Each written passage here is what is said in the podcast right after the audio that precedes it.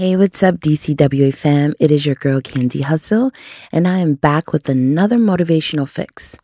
This motivational fix is to encourage you to stop apologizing for evolving. And if someone says, Oh, you are acting different, your response should be simple. Yes, I'm acting different because I want different.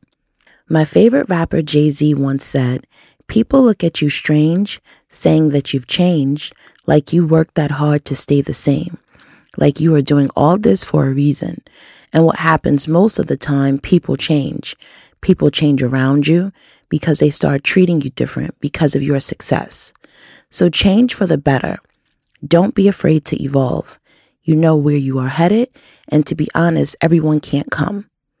I hope you enjoyed this motivational fix and thank you for tuning in to Dope Chick with Ambition podcast. Mwah.